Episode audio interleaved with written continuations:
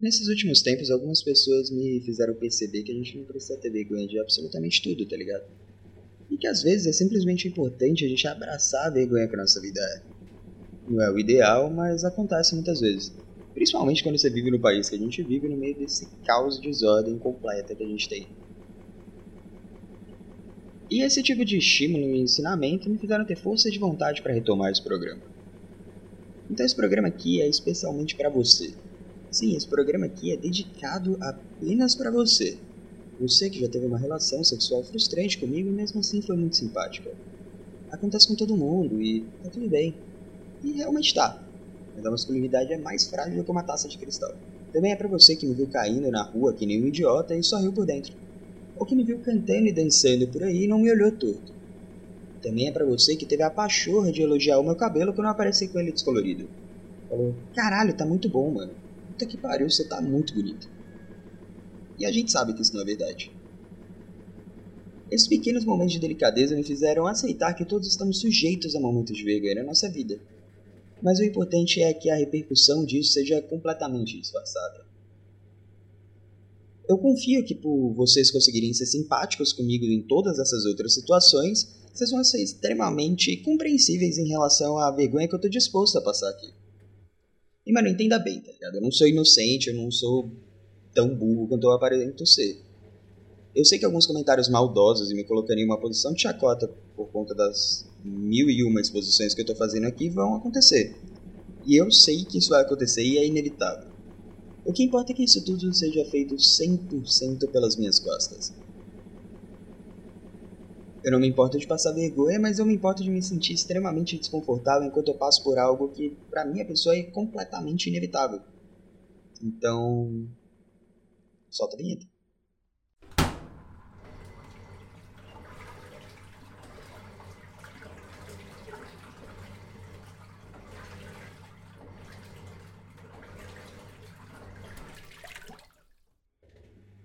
Muito bom dia, muito boa tarde ou muito boa noite. Sejam bem-vindos ao Rápido 19 Minutos. Aquele nosso momento semanal de descontração durante esse momento tão chato de lavagem de roupa suja. E é importante destacar que isso daqui é uma nova temporada. Sim, essa é uma nova temporada do Rápido 19 Minutos, o que significa que a temporada passada acabou. Acabou, ninguém te avisou e vocês nunca souberam disso. A gente não teve nem a chance de dizer as nossas últimas palavras. Mas isso só mostra o quanto esse programa se empenha em trazer as coisas para a realidade, tá ligado? A gente não tem como saber quais vão ser as nossas últimas palavras para alguém. Então, se a gente se preocupasse sempre com isso, todas as conversas seriam estranhas, sentimentais, sem sentido, recheadas de momentos clichês e choro. E eu, particularmente, não fico muito confortável com esse tipo de assunto. Só que a indústria do entretenimento nos força a ter algum tipo de fechamento. Nem que o fechamento seja simplesmente a falta dele. Algo conceitual e deixado no ar para aqueles de intelecto raro consigam decifrar. Só que como rótulos não nos definem e nós não nos prendemos a essas normas sociais do entretenimento, a gente pode considerar o episódio de hoje o que a gente bem entender. Então eu estou considerando uma nova temporada. E o principal motivo é porque esse seria o décimo episódio. E eu queria guardar esse número, tá ligado? Eu gosto muito do número 10, eu acho que ele é super importante. Eu acho que ele representa grandes marcos e grandes alcances e representa toda a nossa nação e a alegria nas pernas. Então eu tô dando mais uma tentativa para esse programa. Para quando a gente chegar no décimo episódio dessa temporada, eu fique rico. É esse o meu objetivo. E a contagem está começando agora. E a gente tem mais nove episódios para fazer isso rolar e eu conto com a ajuda de vocês. Mas basicamente isso aqui é um novo ciclo do programa. E sim, essa piada foi meticulosamente pensada, justamente porque agora a gente tem ajuda externa para pensar nesse tipo de coisa. Além de ter iluminação, maquiagem, um novo microfone e computador. Tudo bem que só metade disso faz sentido para um podcast, mas os demais me fazem me sentir um cara importante, empoderado, rumando para o sucesso. E eu acho que no fim é a gente fazer aquilo que nos faz bem. Mas enfim, sem mais delongas, ultimamente eu tenho me sentido meio nostálgico. E meio cada vez mais. Desde o início da quarentena eu comecei a sentir falta de quando eu era criança, tá ligado? Aquele momento da sua vida onde as coisas são mais fáceis e você não tem muita preocupação e responsabilidade. Eu sinto falta de ter o privilégio de não precisar pensar não precisar pensar, não precisar fazer nada, e eu entendo de verdade que esse é um pensamento egoísta, mimado e uma visão de mundo extremamente infantil. Algumas pessoas têm o paladar, eu tenho a visão. A parada é que quem não gostaria, tá ligado? O sonho da minha vida era ser herdeiro. e não ter que ter trabalho. Poder gastar todo o meu tempo fazendo coisas aleatórias e sem propósito, tá ligado? Como isso daqui, que é basicamente uma externalização de todos os pensamentos completamente aleatórios que passam na minha cabeça durante situações que eu tô calado. Eu não sou uma pessoa muito falante, por incrível que pareça, apesar de eu ficar 19 minutos tagarelando quase sem respirar na sua orelha. Mas isso rola justamente porque geralmente eu tô perdido dentro das minhas próprias fantasias e abstrações do mundo real. Eu não sou distraída, tá ligado? Eu só não me importo muito por, com o que as pessoas falam que não seja aquilo que tá passando na minha cabeça. Eu não tenho culpa se o assunto de vocês é completamente dentro da realidade, por isso eu não consiga me prender a ele. Toda essa saudade me fez lembrar de muitas coisas que aconteciam e aconteceram nesse passado nem tão distante, porque eu sou só uma criança ainda. Inclusive a nostalgia me fez assistir várias coisas daquela época, que eu não recomendo. Basicamente tudo tem um tom meio errado, muitas piadas sobre pedofilia e umas paradas muito erradas em desenhos infantis. Principalmente os animes. Eu assisti Shaman King esses dias e foi uma experiência um tanto quanto traumatizante pela quantidade de piada e brincadeira que eles fazem sobre pedofilia. E isso me deixou em choque. Eu assisti aquilo dando uma risada e achando super divertido e querendo ser um Shaman King e os caralho. Foi uma quebra de expectativa que eu não recomendo para as outras pessoas. Mas vai ter um remake disso daí, a gente tá torcendo para que nesse remake as pessoas façam um Shaman King numa versão politicamente correta, que nada mais é do que ter bom senso e não fazer piada sobre pedofilia. E falando em remake, vai ter remake da Dami Vagabundo. E, e, eu nem escrevi um texto sobre isso, tá ligado? Agora saindo completamente do tópico, eu só coloquei uma imagem, um print que eu tinha tirado do filme, porque eu achei que era suficiente para puxar o assunto. Os malucos sabem que você tá naquele desespero saudosista do caralho ao ponto que você vai consumir isso mesmo sabendo que você não quer. E é uma versão live action, porque agora absolutamente tudo é live action. As pessoas não conseguem mais fazer desenho, elas precisam transformar desenhos antigos em coisas reais e trazer humanos por algum motivo. E eu fiquei meio puto com isso para falar real, porque todo mundo é real. Todo mundo é real, menos os cachorros. E para mim isso é muito má vontade. De verdade, isso é extremamente má vontade. Porra, nos anos 80 e 90 você tem uma caralhada de filmes sobre cachorros atletas cachorro que joga vôlei de praia, cachorro que joga hockey, cachorro que joga futebol, cachorro que salva pessoas no mar. E todos eles eram cachorros de verdade, porque a computação gráfica naquela época era um cu. E aí você vai me dizer que em pleno século XXI, com a grana do caralho que a Disney tem, eles não conseguem treinar dois doguinhos de maneira decente, e quando eu falo decente é sem maltrato, para eles comerem espaguete? Enfim, má vontade. Mas como eu tava falando, tudo isso tem me feito nostálgico e me fez lembrar de muitas coisas que aconteceram.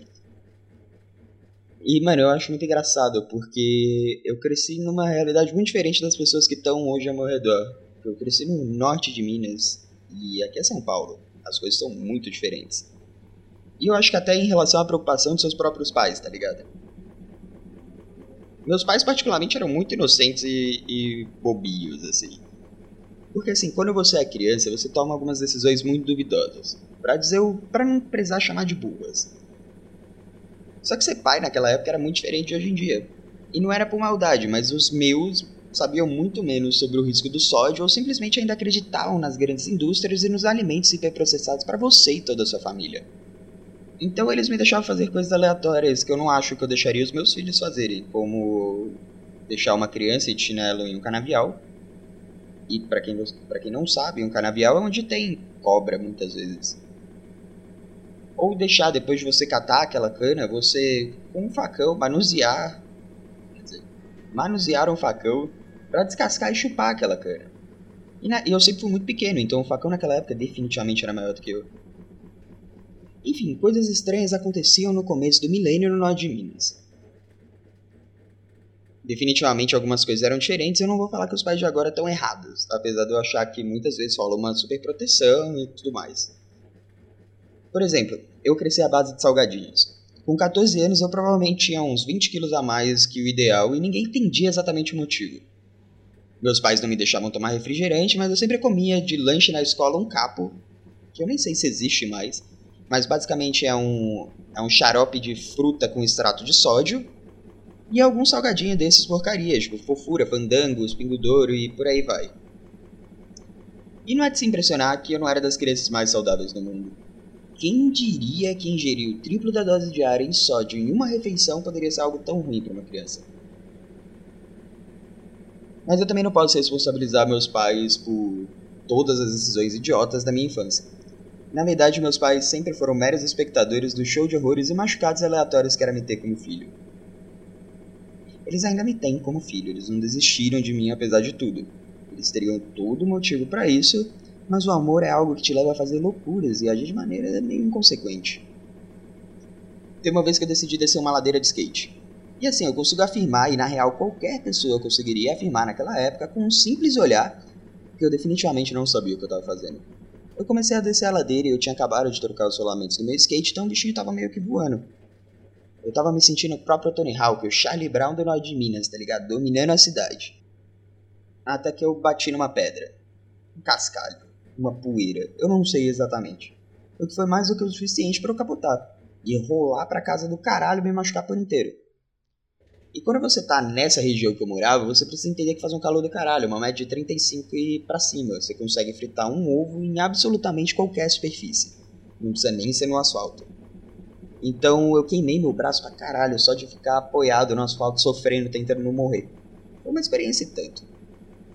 E depois daquele dia eu nunca mais andei de skate. E eu nunca vou esquecer da cena, tá ligado? Apesar de eu estar todo fodido e jogado no chão, tentando escapar da luz que me chamava incessantemente no fim daquele corredor, eu conseguia observar de algumas formas o que estava acontecendo ao meu redor no mundo real.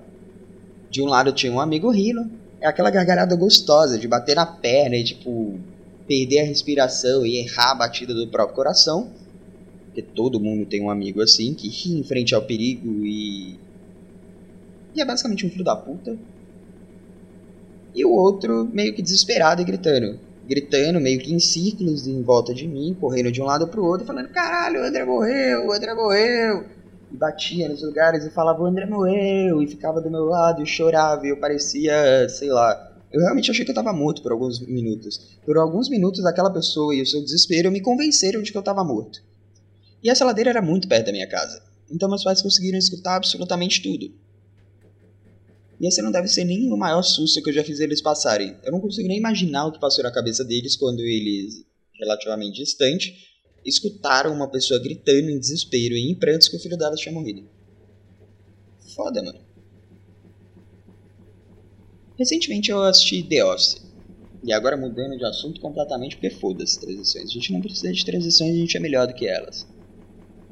Eu achei The Office e o grande motivo que eu assisti essa série depois de muitos anos é por causa daquele meme do parkour. E basicamente é os protagonistas da série pulando de um lado para o outro, fazendo acrobacias completamente falhas, gritando parkour. E por algum motivo isso é muito engraçado. Quando eu era criança, eu tentei praticar parkour. Como eu já disse algumas vezes, naquela época era muito comum eu começar as coisas e terminar na mesma velocidade porque eu me machuquei de alguma forma. E parkour foi mais uma dessas coisas que rolaram na minha vida. Por algum motivo, no meio dos anos 2000, Montes Claros foi recheado de parkour. Na época do Homem-Aranha Emo dançando jazz, Amanda pegou completamente Montes Claros. Por algum motivo que eu não sei. Meus amigos estavam completamente viciados nisso, pulando de um lado para o outro que nem ninjas, assistindo Distrito 13 manhã e noite todos os dias da semana, a versão em francês ainda, porque não tinha lançado a versão com o maluco dos Velozes Furiosos, que não é o Vin Diesel. E eu decidi participar. Eu era um amigo que queria estar envolvido em tudo, mesmo que eu era bem ruim nas coisas. Todo mundo tem um amigo assim. A gente sempre tem um amigo engraçado, um amigo mais bobo e inocente, e a gente tem aquele amigo que é completamente inútil. Que ele tá em tudo, mas ele não sabe fazer porra nenhuma direito. Eu sou esse amigo. Talvez na sua cabeça você esteja pensando, ah, o Joãozinho, o Joãozinho é de jeito. Eu sou o Joãozinho. Sempre fui e sempre serei. E eu nunca vou esquecer que tava todo mundo soltando uma mesa. E era uma mesa grande e alta e era perfeita para isso. E meio que era uma fila de pessoas e tinha uma pessoa gravando, tá ligado? Que era o um amigo que ele sabia que ele era tão inútil quanto eu, queria fazer parte da brincadeira, mas ele sabia que ele era tão inútil quanto eu e ele iria se machucar. Então ele tentava fazer outras coisas para estar por ali. E parando para pensar agora, esse moleque é um gênio. Porque se eu soubesse que você poderia ser inútil, participar das brincadeiras e não se machucar, eu completamente teria tentado brigar por aquele cargo naquele grupo. Mas enfim. O primeiro amigo mais experiente, né, o que queria motivar as pessoas, foi o primeiro. Ele voou como um ninja e caiu de pé meio desequilibrado, mas conseguiu, tá ligado? Fez uma manobra da hora, parou em pé, bonitão, assim, massa, todo mundo aplaudiu, a galera foi à loucura, os pais gritaram lá de cima, você conseguiu ouvir o... Aê! E todo mundo foi à loucura e foi maravilhoso. Aquilo gerou um boost de confiança em todo mundo que estava ali presente e naquele momento todos nós éramos capazes de fazer aquilo. O segundo chegou correndo e fez uma daquelas paradas que você pula com os dois braços para frente e depois passa a perna entre os braços. Eu queria conseguir descrever isso de um jeito melhor, mas eu não consigo. E foi do caralho, todo mundo foi à loucura, a plateia aplaudiu, todo mundo ficou louco, os malucos foram à loucura de novo, notas 10 levantaram, ele parou com um bailarino, lindo, perfeito, na pose perfeita. O terceiro também foi do caralho, o quarto também foi, melhor ainda, o quinto também foi, melhor ainda, o sexto também foi fudido, o cameraman tava emocionado com a quantidade de conteúdo que ele tinha para editar e, o quanto aquelas crianças de não sei quantos anos, porque não tenho a menor noção de tempo, eram talentosos e como ele poderia colocar aquilo na internet e tornar todos nós famosos, até que eu fui. E eu corri. Eu corri com uma confiança que não existe em mim. Eu sabia o que eu estava fazendo, tá ligado? Eu já tinha visto muito Distrito 13 e estava tudo sobre absolutamente. E estava tudo sob controle. Até que eu percebi que eu estava tão confiante que eu não tinha decidido o que eu ia fazer. Se eu imitava o ninja, se eu tentava girar de um jeito maneiro, ou qualquer outra coisa. As possibilidades eram infinitas naquele momento. E na dificuldade de escolher uma, eu tentei fazer todas. Ou nenhuma. Eu não sei exatamente como te explicar isso tirando desse jeito. Eu parecia um daqueles gatos meio burros, quando você joga um pepino na frente dele, eles pulam e travam no ar e fazem ah! e caem burros no chão. Eu era o gato bugado no meio do ar. E o pepino era a minha mesa. A diferença é que eu já estava no meio do ar quando lançaram o pepino. Então eu varei a mesa, eu atravessei a mesa, estático, completamente estátua, e caí do outro lado que nem um pedaço de merda. Aí assim, bonito, de cair e fazer puff. Fazer aquele barulho que você dá uma quicada, você bate assim a bunda, você quica um pouco para cima e cai de novo. Foi esse tipo de queda. E aí, depois desse dia, eu nunca mais tentei pular absolutamente nada. Parkour sumiu da minha vida. E hoje, se eu precisar, eu meio que dou a volta em qualquer coisa. Depois desse dia, eu nunca mais tentei pular alguma coisa. Se eu precisar, eu dou a volta. E agora a gente está chegando para o nosso último bloco. É meio louco, porque eu tinha muito mais coisas para falar aqui, mas aí eu abri o programa de gravação e já tinha passado bem dos 19 minutos. Então agora a gente vai fazer nosso encerramento, porque vira e mexe eu recebo mensagens quando eu posto um episódio que tem mais de 19 minutos falando Nossa, que frustrante, ou Caralho, é difícil de acertar o tempo. E é, mano. Quando, quando você não sabe o quanto você precisa falar, é difícil por uma porra. Hoje não vamos ter recado motivacional da semana, porque eu fui muito burro e eu usei ele na semana passada eu tava com preguiça de escrever alguma coisa no dia do ano novo e eu só reciclei um, um, um pedaço desse episódio. Desculpa. Mas hoje a gente falou muito sobre criança, né? Mas é uma coisa que a gente não falou. Apesar de eu ter relatado constantemente as minhas burrices de quando criança, crianças são muito mais talentosas que a gente, que nós adultos, em absolutamente tudo, tá ligado? E eu não sei o que rola, mas à medida que você vai envelhecendo, você perde habilidades no lugar de desenvolver outras. Por exemplo, só imagina assim, um bebê consegue colocar o pé na boca sem a menor dificuldade. Sem a menor dificuldade. Ele pega o pezinho dele ali, pau, boquinha. Quando foi a última vez que você conseguiu fazer isso? Quando foi a última vez que você conseguiu pegar no seu pé, tá ligado?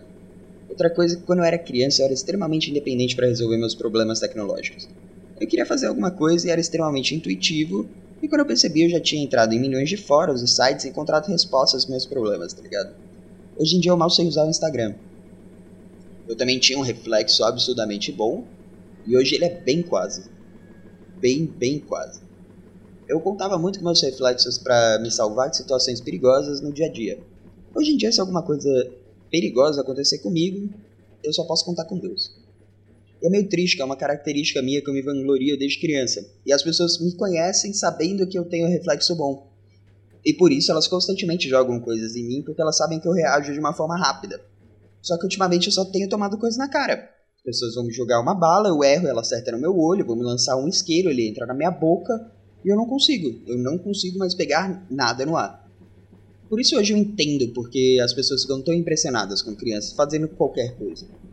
Todo mundo acha que o filho é o prodígio. E não é isso, tá ligado? Não é que o seu filho é prodígio. É que ele é uma criança. E toda criança é um prodígio.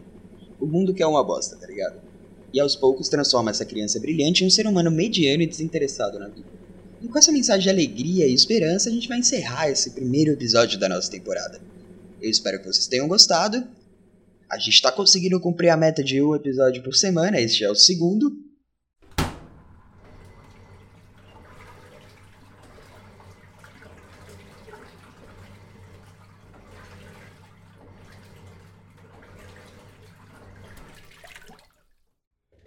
E é isso. A gente se vê numa próxima. Um feliz ano novo, que agora de fato 2021 começou e eu odeio todos vocês por não terem me deixado voltar para 2002, porque aparentemente a gente está vivendo quase uma nova guerra. Uma nova guerra civil dos Estados Unidos que eu tô adorando olhar. Mas é isso, pessoal. Muito obrigado. Até a próxima. Um beijão. Até mais.